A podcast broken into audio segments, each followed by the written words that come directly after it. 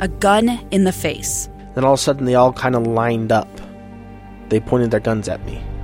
And this is the point where I thought, I'm going to die today. Started two years of horror for an American in Venezuela. They said, You need to give us your phone and get ready because you're coming with us.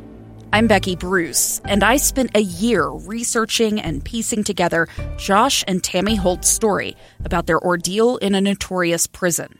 That's when everything started to turn bad. We had another pound on the door. Boom, boom, boom. And there was the police once again.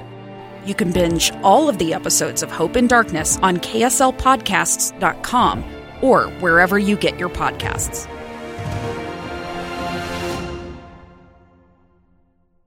Inside Sources. Welcome back to Inside Sources here on KSL News Radio. Uh, we've been listening to the Senate Judiciary Committee hearings uh, that have taken place today with the historic nomination of Judge Ketanji Brown Jackson.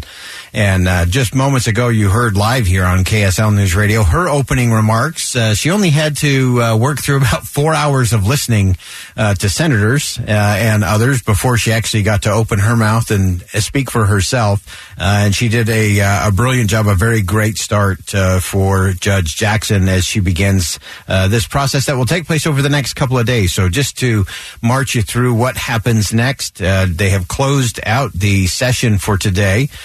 Uh, tomorrow uh, will be a series of uh, they basically go round by round, and and senators will have about thirty minutes each round to ask questions of uh, Judge Jackson, and she will be able to respond. They'll be back and forth there. Uh, we hope this is a very principle focused, uh, really assessing her qualifications and the way she approaches the law and the Constitution as it should be. so that will take place throughout the day tomorrow. Uh, then on Wednesday, they will pick up with an additional round. Uh, these rounds will be shorter, about 20 minutes per senator. And remember, there are 22 senators on the Judiciary Committee, so we have a long, long way to go. Uh, and then on Wednesday afternoon, there will actually be a closed uh, hearing of the Judiciary Committee, which will deal with anything that has come up in the FBI background check on Judge Jackson. So that one they do uh, behind closed doors uh, as they kind of sort through anything that uh, might have come up in uh, in that investigation into her background and, and all of those things. Uh, then there'll be some final questions uh, from there, and I think they should wrap everything up by Thursday at the end of the day. So that's kind of the schedule that you'll watch over the next several days. I think the first day was marked by uh, a lot of temperance and a lot of restraint on both sides of the aisle. There was not a lot of political posturing, although we were not free from political posturing for sure. Uh, in fact, let's uh, let's go to a little bit of that. I hate to reward bad behavior, uh, but there was some b- bad behavior that I think needs to be called out. Uh, Senator Sheldon Whitehouse, Democrat from Rhode Island, uh, was really the first in the hearing uh, to to undermine the credibility of the court, which I think for a member of the Senate Judiciary Committee uh, is malpractice and highly offensive to both sides of the aisle. Uh, but this is what Senator Whitehouse said in his opening remarks. She is before us on the basis of her own merit, not on the recommendation of a secretive right wing donor operation hiding behind anonymous multi million dollar donations, and aimed at capturing the United States Supreme Court as if it were some 19th century railroad commission. The unpleasant fact is that the present court is the court that dark money built. And because of all that secrecy, Americans are denied any real understanding of the overlap of all that dark money with the political dark money funding the Republican Party, which could well explain the wreckage of Senate norms, rules, and procedures that accompanied the confirmation process of recent nominees. We've already seen dark money groups use dark money to run ads charging that dark money swayed this selection. We are hearing that again today. Ironic, when hundreds of millions of dollars in right wing dark money built the current court majority.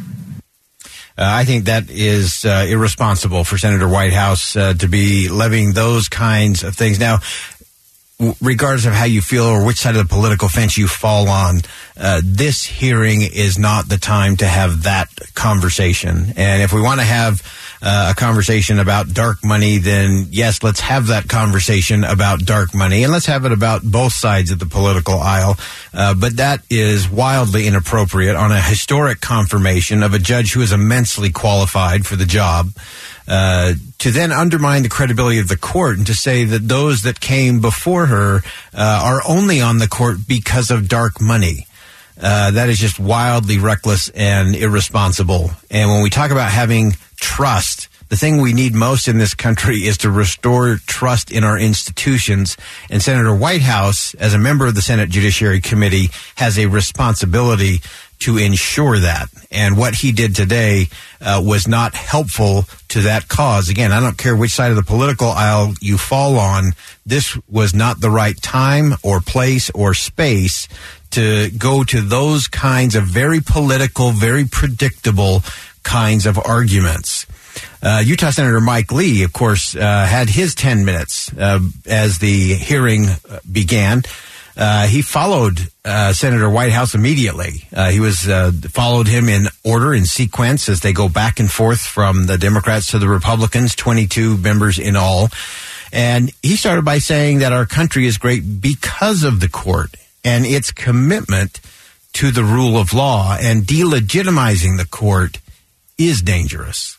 This is part of how we've we've uh, given force to this uh, greatest civilization that human history has ever recorded. It's through the rule of law and tying ourselves to that mast. There are increasing threats to this. We've seen those threats arise with efforts to delegitimize the court, and I, am uh, sickened every time I see or hear or experience one of those efforts to delegitimize it. We've heard some today, in, in fact, Uh, uh, comments that I think by their very nature delegitimize the court. Another thing that can delegitimize the court are arguments made in favor of packing the Supreme Court. We must protect the court. We may not protect the court. We lose ability to protect the court if we allow arguments to take root that are focused on expanding that and turning the court into a political body. All right, we're going to step aside for a quick commercial break. More as we break down what did happen in the room where it happened today in the Senate Judiciary Committee hearing of Supreme Court Justice nominee Ketanji Brown Jackson. Stay with us. Much more to come on KSL News Radio. I'm Dave Cawley, investigative journalist and host of the podcast Cold. In October of 1985, a woman named Sheree Warren left work at a busy Salt Lake City office to meet her estranged husband at a downtown auto dealership. She never made it home. Sheree's car surfaced weeks later in Las Vegas. In the parking lot of a hotel casino. No one knows how it got there. Strange. It was strange. Both Sheree's estranged husband and her boyfriend raised suspicion for investigators. I kind of thought that he might have done something. But no arrests were ever made. In Cold Season 3, we dig into double lives, make new connections in the case, and examine the difficulty raised by reasonable doubt. We want answers just as much as anyone else. They have creeps like that now, too, so nothing's changed. That's the new Cold Season 3 The Search for Sheree, now available anywhere you get your podcasts.